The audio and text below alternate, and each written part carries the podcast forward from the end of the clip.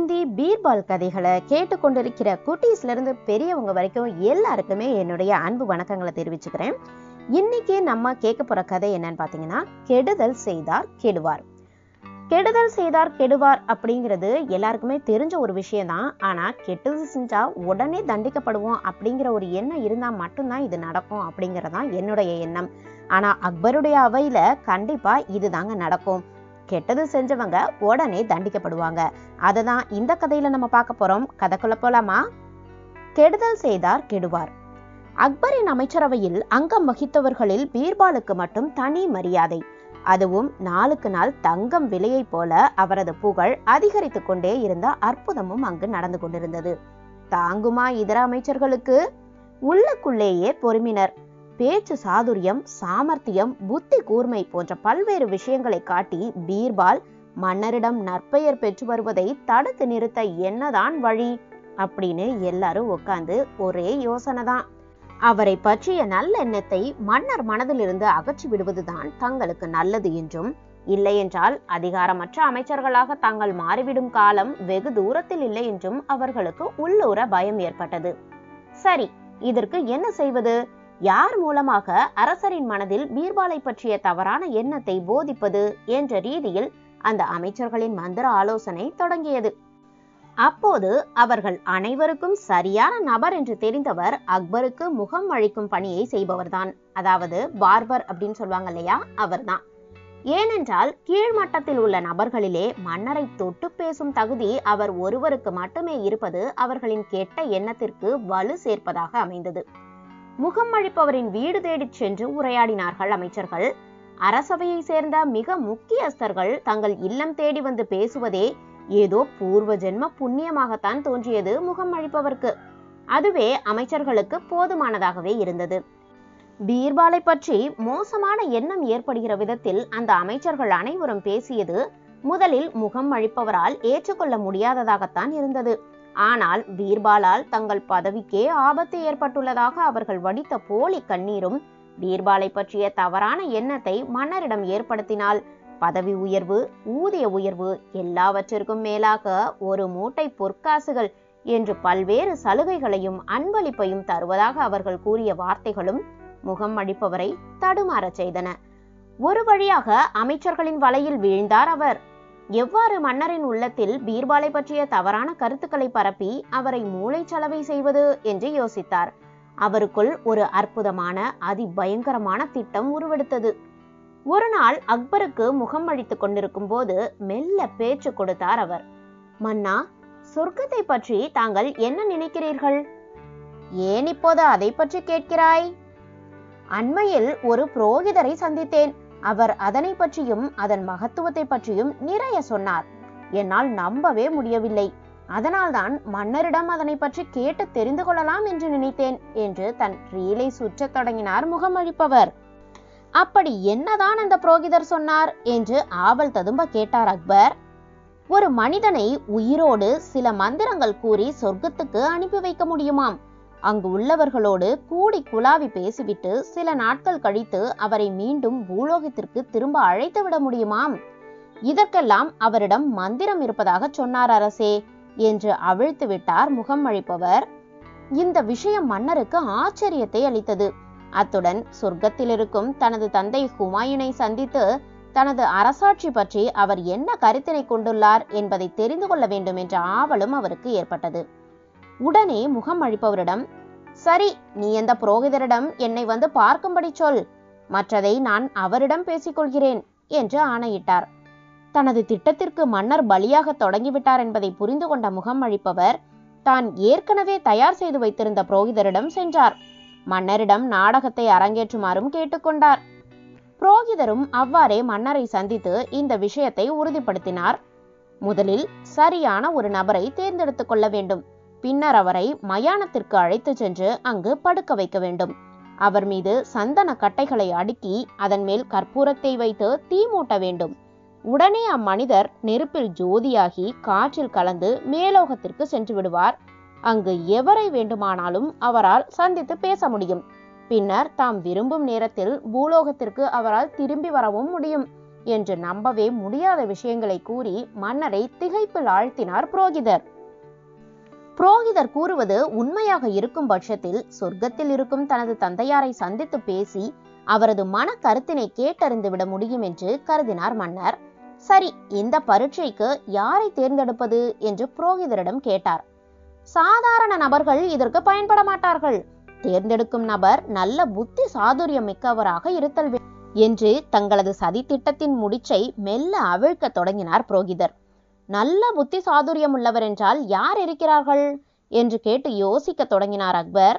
சிறிது நேரம் கழித்து புரோகிதரே பேசினார். இங்கு நல்ல அறிவாளி என்றால் அது அமைச்சர் பீர்பால் மட்டுமே என்றார்.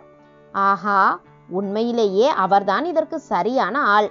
தனக்காக இந்த அருமையான செயலை செய்ய அவர் நிச்சயம் ஒப்புக்கொள்வார் என்று உறுதியாக நம்பிய மன்னர் பீர்பாலை உடனடியாக அழைத்து வருமாறு ஆணையிட்டார். சற்று நேரத்தில் அங்கு வந்த பீர்பாலிடம் நடந்த விஷயங்களை கூறினார் அக்பர். மிகவும் புத்திசாலியான பீர்பால் தனக்கு எதிராக மிக பெரிய சதி வலை பின்னப்பட்டுள்ளதை உடனடியாக உணர்ந்து கொண்டார். எனினும் இதனை அரசரிடம் இப்போது கூறி அவரது மயக்க நிலையை சரி செய்வது இயலாது என்பதையும் உணர்ந்து கொண்டார். அவர் போக்கிலேயே சென்று இதற்கு ஒரு சரியான வழியை காண வேண்டும் என்றும் உறுதி பூண்டார். மயானத்தில் காவல் காக்கும் வெட்டியான் பீர்பால் மீது மிகுந்த பற்றும் பாசமும் கொண்டவன். அவனை அழைத்து விஷயத்தை பக்குவமாக கூறினார். உடனே அவன் பதறி போனான். அவனை சமாதானப்படுத்திய பீர்பால் சுடுகாட்டில் தனது உயிருள்ள உடல் எரிக்கப்படும் சிதைக்கு கீழ் தப்பித்து செல்வதற்காக ஒரு பாதை ஒன்றை அமைக்க வேண்டும் என்று அவனிடம் கூறினார். குறிப்பிட்ட நாளும் வந்தது மயானத்தில் அதற்கான ஏற்பாடுகள் சிறப்பாக நடைபெற்றன. பீர்பால் உயிருடன் கிடத்தப்பட்டார். அவர் மீது சந்தன கட்டைகள் அடுக்கப்பட்டன.